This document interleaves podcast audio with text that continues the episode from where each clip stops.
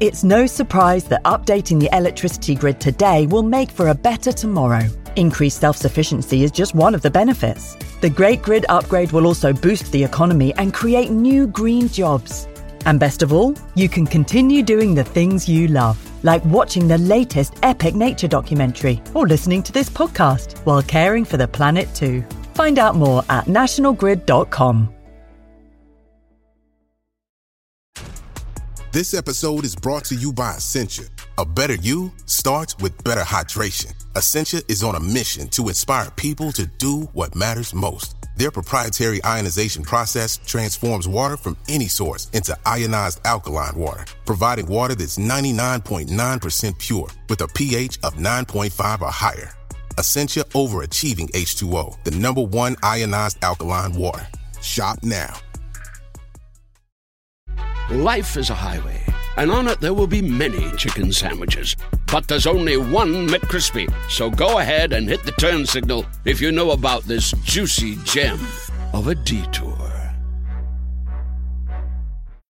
When you need mealtime inspiration, it's worth shopping Kroger, where you'll find over 30,000 mouth-watering choices that excite your inner foodie. And no matter what tasty choice you make, you'll enjoy our everyday low prices, plus extra ways to save, like digital coupons worth over $600 each week. You can also save up to $1 off per gallon at the pump with fuel points. More savings and more inspiring flavors make shopping Kroger worth it every time. Kroger, fresh for everyone. Fuel restrictions apply.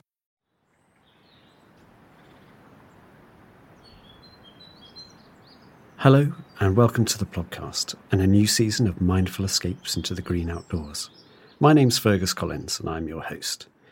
So, we've got a lovely series of beautiful adventures as autumn stretches into winter. And a lot of these were recorded in spring and summer so that we can bring a bit of light at this darker time of year.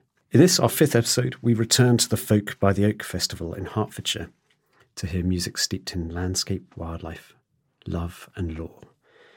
Our friend Annabel Ross talks to Karine Polwart from Spell Songs, and we meet heroes of mine, the Proclaimers, and listen to two of their most famous songs. So a big thank you to everybody at Folk by the Oak for letting us in, and I hope you enjoy these beautiful melodies. And don't forget to leave likes and feedback on whichever podcast provider you use. You can email me at editor at countryfile.com. My name's Karine Polwart, and I'm a songwriter, a folk singer, and a writer. What do you write? Um, I write children's books, I write theatre pieces, I write stories. And are they all are they all with the theme of the natural world and the landscape and nature or not necessarily? Um, I think more and more that's the kind of core world that I'm kind of girdling around in. Yeah, and that's been a, an evolution over, I would say, the past 10 years. Um, I've just, I guess, I guess it's a reflection of where I live. I live in the southeast corner of Scotland, so I love the place that I live, and I write a lot about the landscape round about me, which is kind of a landscape of um, farms and moorland and woods and beautiful coastline of East Lothian. Um, so that's a big source of inspiration for my writing. Karine, with your music, you you sing on your own and you sing with spell spell singers, but you presume maybe you sing with other bands as well. I've no idea, but um, so you write your own music for yourself. Is that right? I yeah. write my own music and I also perform traditional songs and I also reinterpret the songs of other people. So for me, they're all kind of in the same pool, really. Um, but yeah, my, my own writing is very much inspired by um, kind of storytelling, folk style of, of writing.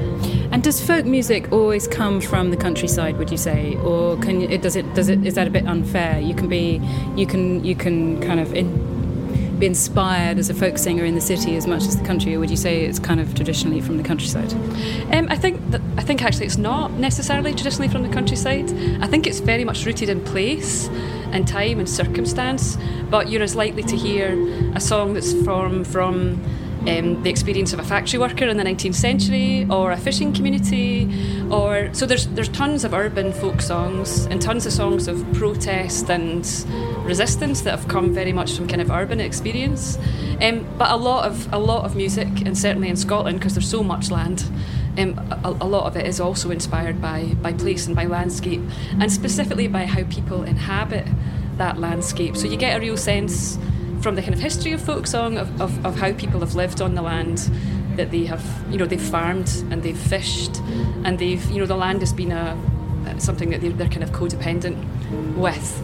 And that's what's of interest to me now, I think, in the context of climate change and uh, climate emergency, really, is that there's a lot of people within the folk music scene um, in the UK who are actively engaged with the issue of kind of, um, you know, biodiversity loss and um, really thinking about the kind of deep stories that are attached to the places that we live in and what we do, like going forward, what, what that means, what impact we're having on so, those places. So, are you writing more in that style of, of, of sort of environmental awareness? Would, you, would that would you call it, or I would say so, and, and not necessarily in a polemical way, but you know, I, I've written over the past five or six years um, about a peat bog that's very local to me, just two miles down the road. So I've written a whole theatre piece and a book and an album with my friend and colleague Pippa Murphy, who's a composer and sound designer, all about this one tiny little scrap of peat bog. But it's so rich there. It's rich in terms of the plant life, the animal and bird life the history of it because it was close to the site of a medieval hospital. And, and there was a kind of codependency with the moor because the, the people who worked there, the, the abbots that, that lived on the, in the hospital site, you know, knew which plants to collect that would give offer pain relief, that would. So there's, I think there's a real um, growing sense of uh, fascination and interest about some of the knowledge that we, have perhaps lost about the, the things that grow around us and that live amongst us that actually have, have you know, we've had good knowledge of how these things can, can help us and how we can help them. So actually, folk music is important in a kind of passing the message on and keeping it alive and keeping the story alive and keeping the history alive. Um, I mean, for me, it, for me, it's important. It's not important to everybody, but for me, it's it feels like a really potent way to connect with people who lived in other times. You know, I, I, I think there's a lot to be gained from an awareness of people and how they lived in the past, and and they present a really graphic um, story of, of what's changed over the arc of decades and centuries. Um, and there's something to be learned from that, I think, and also something to be projected into the future and a sense of awareness about about a responsibility to, to people who don't exist yet. And I think that's something that comes very strongly from folk traditions. We're, we're listening in the background just now um, to my friend and bandmate um, Sekou Keita, who's a kora player and singer from Senegal, and he can name his generations of musical ancestors, I think 70 or 71 generations back. And actually, that's not uncommon um, for people, for example, in Gaelic singing tradition or piping traditions, to be able to name generations. And I think once you have that sense of that you've come from some place, then maybe it gives you a head start in thinking about where it's all going and that one day you, you will be the ancestors of somebody who's not alive yet. So there's something about time, like folk music is a offers not just a sense of spatial awareness and place, it offers a sense of um, journeying people's stories, journeying through time. So, what are we going to hear you doing today? Because I'm talking to you before you're going on stage today. So, you're going on twice. Are you in two different with two different hats on? So, what will you be doing later? So um, I'm going to be performing with a group called Spell Songs. There's seven of us, including Sekou, um, and we our, our, music is all inspired by the work of Jackie Morris and Robert Macfarlane and, and the, the work they've done through the Lost Words and the Lost Spells, and that that work which which exists in in pictorial and, and kind of spell word form is all about the loss of words that, that you know our, our, kind of waning ability to name the things that we live amongst um, the kind of all this greater than human life around us.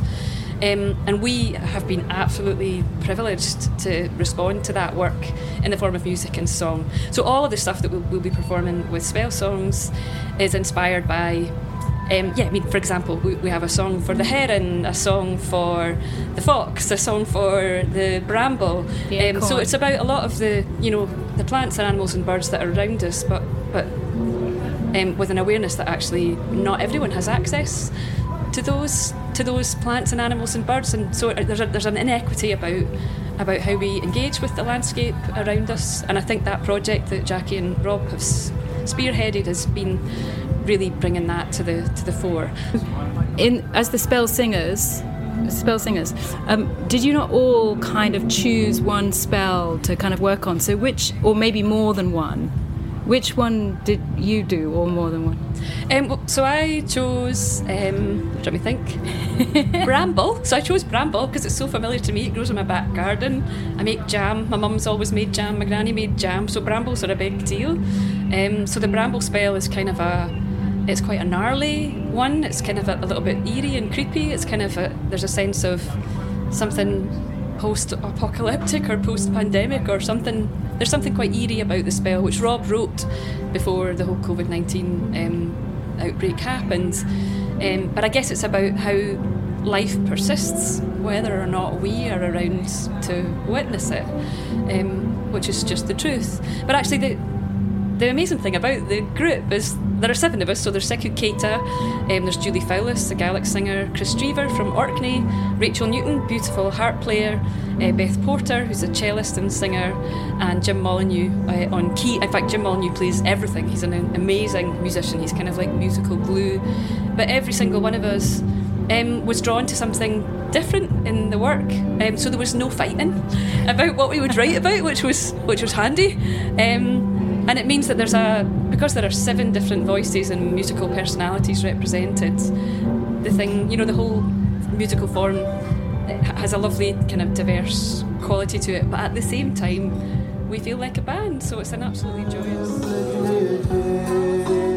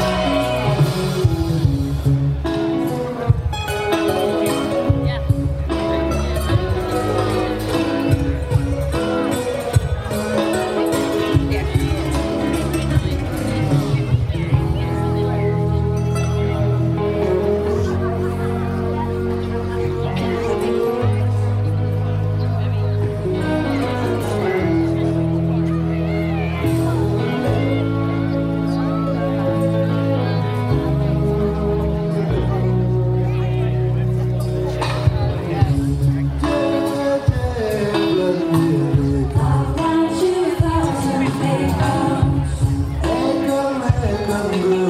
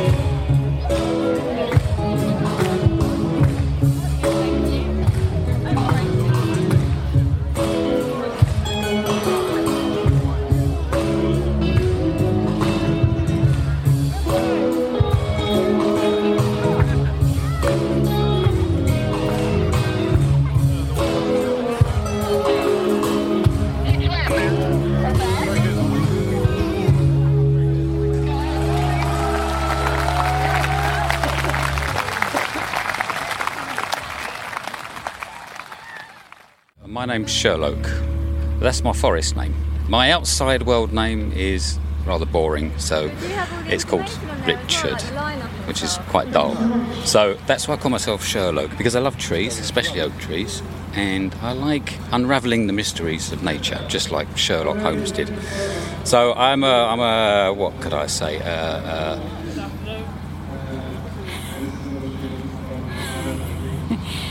mad. You do look. You do look very. You're very, very foresty looking today with your green suede, long suede waistcoat, green shorts, green t-shirt. Oh, blue shoes, and your bowler hat with all the leaves and feathers in it. Are those jay feathers? They are Jay, well yeah, done. they're yes. lovely. Those yes. ones in the front. Yeah, I'm quite pleased I got those right. what about the other ones? Uh, kestrel, It's owl, tawny. owl, Tawny owl. another owl. He's Yeah. Uh, no, sorry, that's buzzard.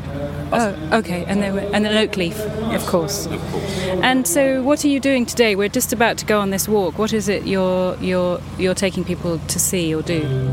Well, we're going to show them uh, some of the ancient trees in Hatfield Forest. So, Hatfield Forest is probably the last proper hunting forest. So, it looks now, if you look at it now, it looks, it probably would have looked the same in Norman times. So, I just want to show people some of these lovely, wonderful trees and why they're ancient and just tell them a bit about the trees, you know. Uh, I do this because I love nature and I've always loved nature. I was very lucky. I was exposed to nature uh, from a very young age since I was born and um, it instilled in me a love of nature and I want to share it with other people because a lot of people don't get a chance to, to indulge in nature as much as, as I do. So uh, they don't get the opportunity. And in schools, it's a different kind of structure and they teach in a different way. And I try to teach through discovery, exploration, games, and activities rather than you know, sitting in a classroom and lecturing. And always being outside, come rain or shine. No, not in the rain, no. Oh, you don't you don't get up when it rains. No, would you? And um, so, what do we need to do in schools to get kids more interested in nature? What what do we need to change? Uh, well, uh, I think it needs a wholesale. Firstly, I probably wouldn't, if I had children, I wouldn't send them to school. Uh, I would uh, probably homeschool them or uh, community school of some kind because I think schools are too big, they're too structured, they're too hierarchical, um, and they don't really teach much about nature. So, really, a curriculum considering what we're going through at the moment with 40 degree heat in Britain, I think we really need to focus on nature. How to grow plants, how to grow your own plants, not keep consuming and buying things. Um, how to feed plants, how to ferment them and keep them through the winter. Um, how to make compost, how to actually make compost. Um, so, how to repair a bike. These are the things that should be in schools. This is what kids should be learning, if you ask me, not King Henry VIII and his six wives or seven wives. And I Six mean, wives. that's all I remember from school. That is all I remember. What I've learned about nature is what I've learned after school. So I think it takes a long time, but after school, basically you're unlearning what you've learnt at school. So So you didn't enjoy learning at school, but now you're a teacher because you realise that there's a better way to learn. yes, exactly. Yeah. Okay, that's really sweet. And um, where did you grow up? Out of interest. I grew up in Ruislip. Yeah. My playground was Ruislip Woods, and and my when I'm not Sherlock, uh, I'm a, a woodland officer uh, in Ruislip Woods. So uh, I managed to get a job in the woodland that I used to play in as a kid. So to me, that is uh, the greatest job in the world. I'm giving you a ticket, okay? Now you all know what that leaf is, don't you? What is it? Oak. Do you know which type of oak it is? A Quercus robur. Have a look. That one's not. No. I'm going to show you how to identify the two types. There are two types of native oak in this country, and it took me about 40 years to learn them. Not easy to learn, but we're going to try today. So, two types of oak are. Does anyone know? One's a sessile, One's a sessile or Quercus petraea, the other's Quercus robur. And the other one is pedunculate. Hmm. Yes, yes, or Quercus robur. Yes. So Quercus is a Celtic name. So Quercus means fine tree, apparently, hmm. in the old Celtic language. And robur, Quercus robur, means, I think it means strong. I think it's Latin, yeah. Hmm. Um, so, the two types of trees. So you've got sessile and pedunculate. Now, pedunculate, the leaves, there is an easy way to do it with acorns, but if they haven't got acorns, we need to do it with the leaves. So the leaves on Quercus robur or pedunculate, you only have five or less lobes. So if you count your lobes on the side, if there's less or five or less, well, if there's less than five, it's, def- it's definitely Quercus robur or pedunculate. If you've got more than that, you've got sessile. So you you look as if you've got sessile over there. How many have you got? So just on one side. Oh, ah. I've got five and a half, I think. It's been nibbled. So this one has got one, two, three, four, five, six. Don't count the top one. Six there. So that is Five. sessile. That's a sessile. Yes, that's a sessile. lobe. and the other one has got one, two, three, four, four and a half. So that is pedunculate. That's right. And also on pedunculate, you'll notice that they have these ears at the bottom. Look at your leaf. If it's got ears at the bottom, that means it's Quercus robur. The main way, but you can only do this in autumn, telling the two apart, is by the stalk. So this is an acorn, okay? And this thing is called a what? Any ideas? Peduncle. So that's why it's peduncular oak, because it's got a peduncle. A peduncle is some is a stalk that leads to a, a flower or a seed, and in this case, the seed is the acorn. Sessile oak doesn't have a peduncle, so the acorn sits right on the twig. Okay, mm. so that is the main difference, the main way of telling the difference. Okay, okay, so that's that's our first. So this tree here, would you say that was ancient? Yes. Yeah. Put your hands up if you think it's ancient. Yeah, I agree. I agree. Why? Its girth, yeah, size of it. So it's uh, very, it's very wide, very large circumference. So it's quite a huge girth, isn't it? That's one reason. And the other reason is because you've got it's lost its crown. It's got all this dead wood on it, uh, but it's still alive. So an ancient tree is a tree that's older than 400 years, but is also showing the signs of retrenchment. So it's showing the signs of death, and it's basically retrenching means uh, you try to keep your physical integrity, so you stay alive by losing some of your parts. So, for example, it's lost its crown and it's reduced its crown to lower down. So, therefore, the roots, which are now old and feeble, can still feed lower down, but they can't reach all the way up there. So that's why they deliberately reduce the top their top crown. So I've lost my crown, and you can see, and I've reduced it, and now it grows out of my ears and my nostrils. You know, so um, and also I don't play football anymore because I can't. So, but I still want to keep my physical integrity, so I play table tennis, which is a lot easier. So that's what it's doing. Thank you,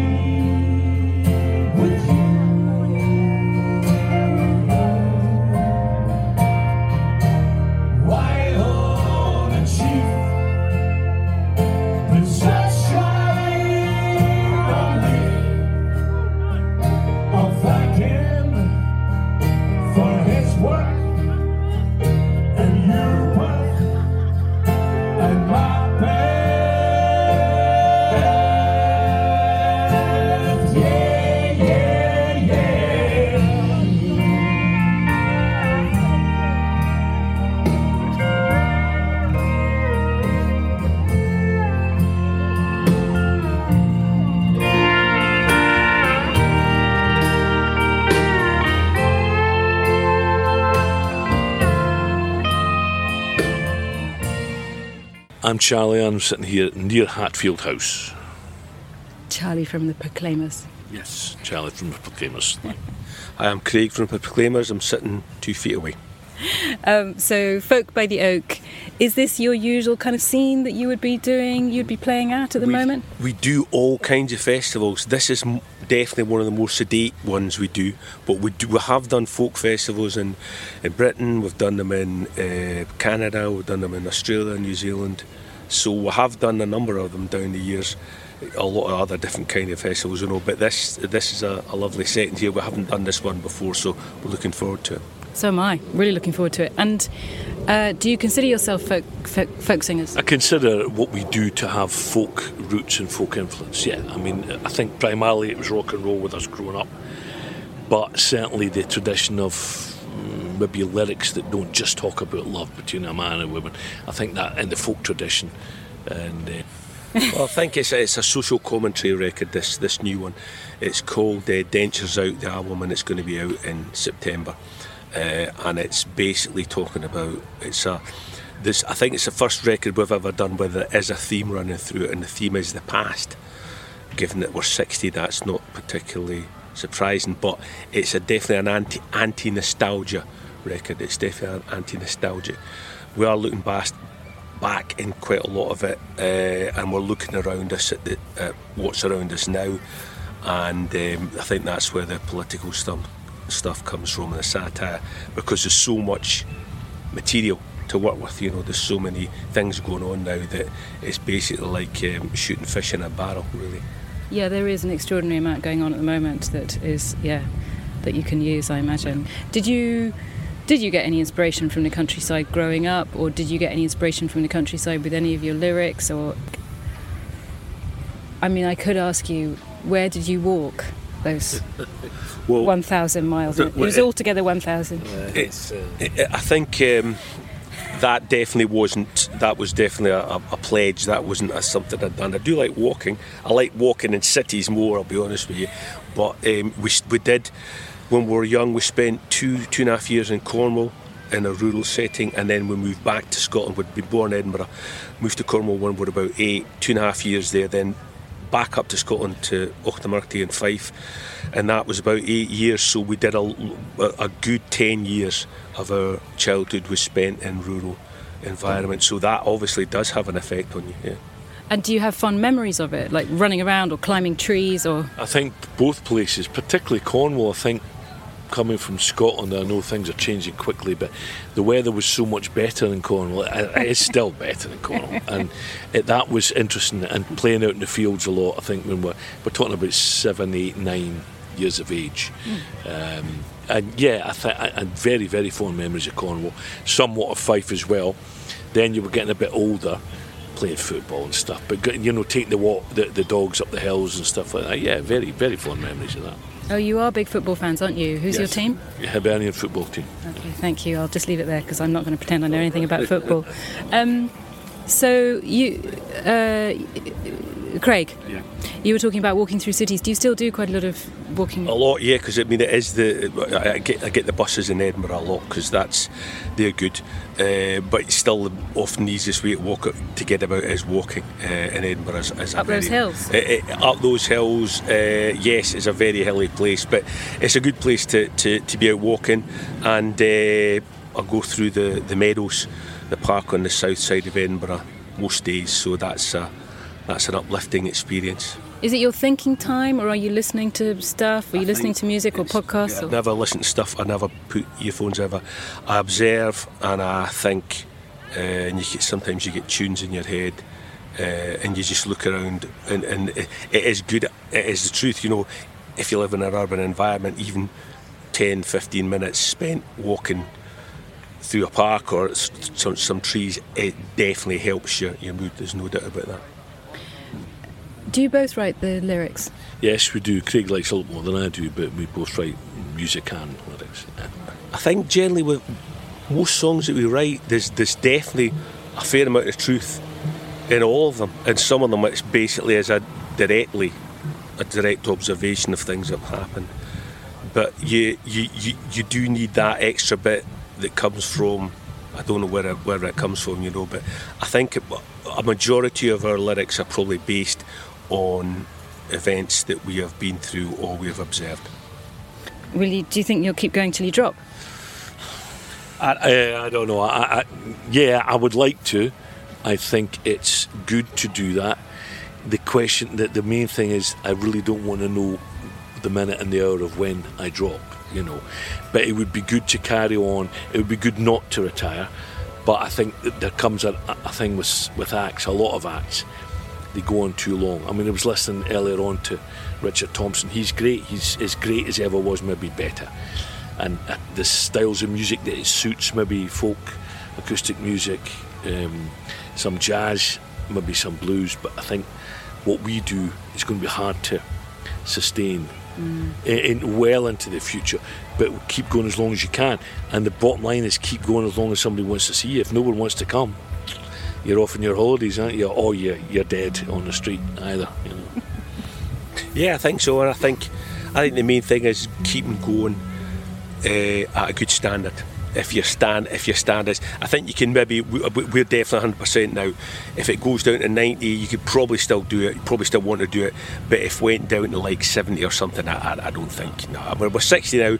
Uh, we always say when we got to sixty, it's time to to sit down and look at it and see if it's still you still think you're doing it justice, and we are. So. Um, the the next few years, I think we'll definitely keep going beyond that, beyond the, beyond the next five years. I don't know. I can't wait to see you. I can't wait. Thank you so much. Thank you. okay.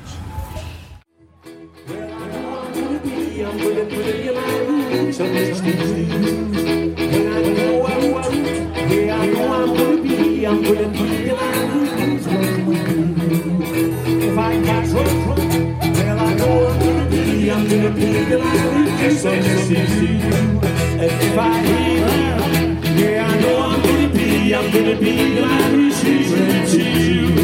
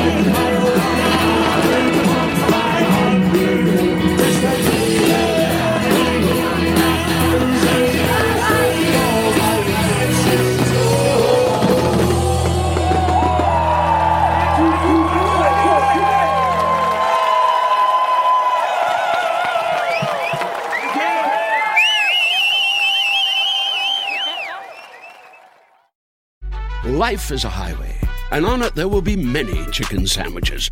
But there's only one McCrispy. So go ahead and hit the turn signal if you know about this juicy gem of a detour.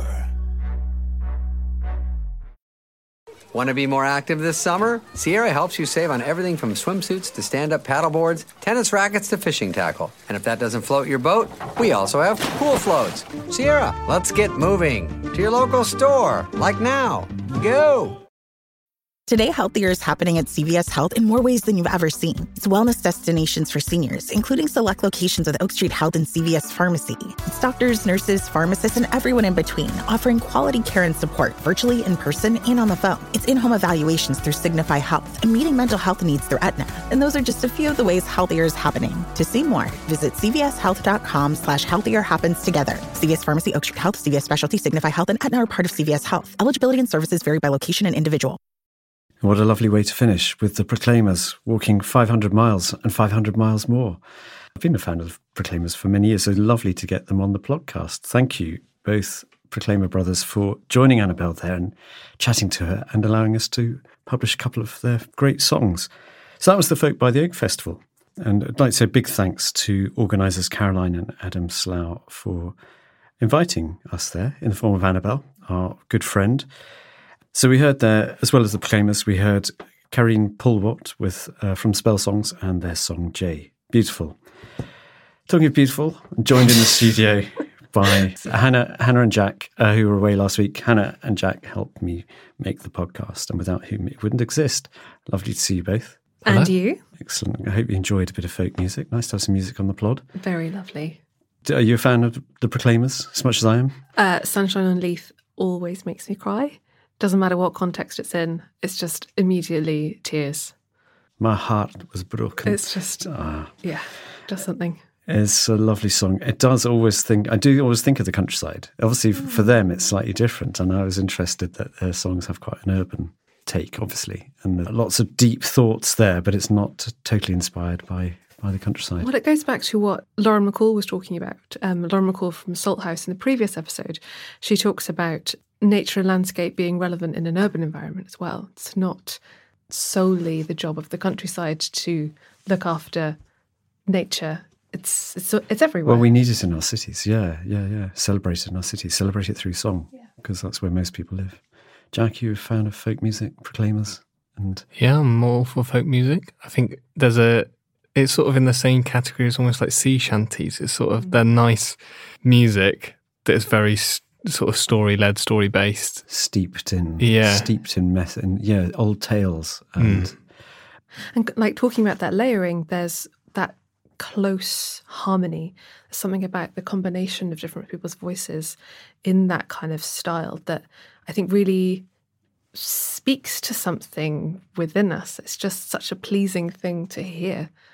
when we had Sam Lee earlier in the year with Nighting- singing with nightingales, actually directly communing with nightingales and that Sussex forest, I think that was the absolute sort of apex of folk music and landscape and nature coming together. It was so moving. And if you haven't heard that, that's episode 147, Sam Lee in a Sussex woodland with nightingales.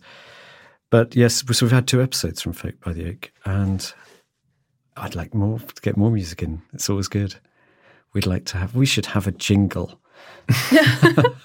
we need some jingles. Um, we've got Birdsong as our jingle at the moment. So if anyone has any suggestions or offers or ideas, we'd love to hear them. You can get in contact with me. My name is Fergus Collins. My email address is editor at countryfile.com.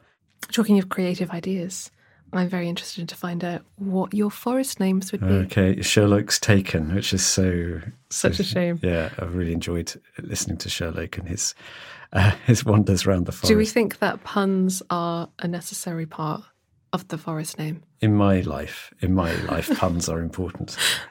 Um, mine would be fungus. Um, Can you be a fun guy? a fun fungi. Well, I, yeah, there's there's not much room for more than one. Fungus of is me. more like Fergus, though. It Yeah, just- yeah, yeah. Yeah, but it's just full of childhood trauma, isn't it? It, it's just sort of well, it was my one of one of my nicknames. You heard my other nickname the other day, which is Flower, but also because of fungus. There was also when I just when I reached that age where people where kids are really cruel. Raymond Briggs released Fungus the Bogeyman, Hmm. which was Classic. really hilarious, but I couldn't read it because it was all about. I mean, it was this green monster who collected snot, and um, I can see why they called you. that. so it's one of my hobbies. Um, it's uh, it just came at the wrong time, so everybody in my class, well, not everybody. I had some, I had, I had friends, but there was a sort of fungus, fungi, mushroom. I was the whole the whole lot. So it was uh, and now I've come to appreciate that it is this connection to. And I'm in my element in autumn. Jack, is it- I'm, I'm trying to be too clever. I, should we, should we come up? Jack we- is the beanstalk. Jack, Jack is the beanstalk because he's at least a foot taller than, than both Hannah and I. So I only just fit in this room. yeah, yeah, I have to yeah, fold you. yeah. So we've got show. Um, and what's yours? I have genuinely no idea. I would not. I ju- Oh, come yeah, on, you no, can't I've ask the question lack of without a- imagination. Uh, well, we've got to come up with one now. Okay, so we need a we need a we need a name for Hannah. I think this needs minds greater than yours. Yes, there's quite a few minds greater than us. Harsh but fair. Yeah, yeah. if you can come up with a forest name for Hannah, Yes, please do, listeners. I look forward to that. Same email address, and uh, we'll enjoy uh, sharing forest names. Anyway, Fungus and Jack the Beans, Jack and the Beanstalk, Jack the Beanstalk, um, Jack by the Hedge. I think is, Oh, is yeah, my that's really favourite, nice. which is garlic mustard, a great springtime flower, and that's it's also a tall one. Springs out of taller than all the I'll surrounding take plants. whatever And I can quite get. smelly. Ah, smelly. Yeah, yeah, but in a nice Perfect, way. perfect. Yeah, yeah. I'm trying. Gosh, you're a hard crowd tonight. um, well, we, while we're here, we do have some. We do have some missives from our lovely listeners, uh, including long distance listener of the week, and we've got a lovely long letter in the postbag. So I don't Mm, Brilliant. know Who would like to delve into? I can just take a delve and see what comes out. Why don't you delve? I will delve. This is a long one. Just take off the wax seal.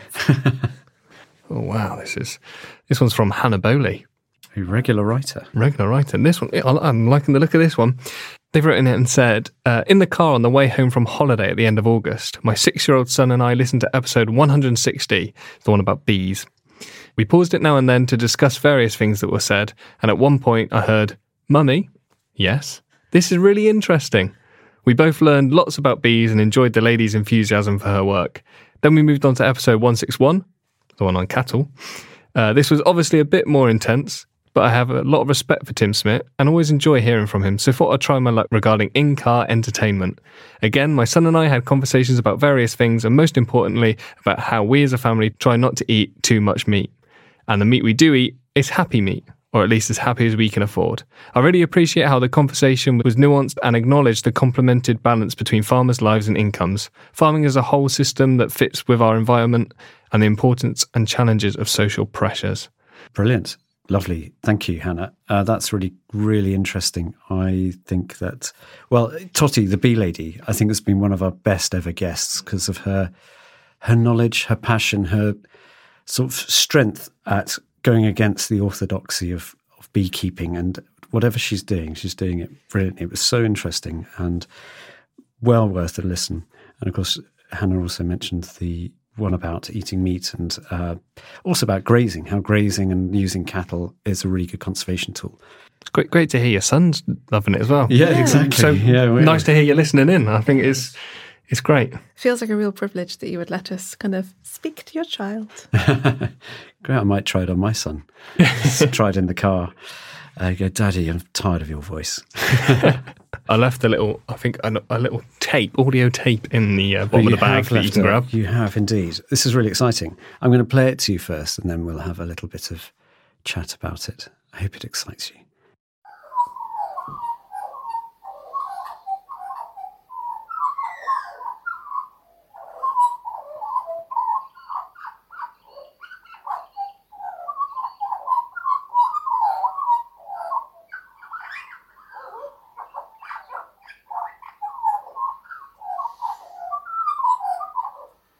It's not from this country. So, Hannah, do you know what?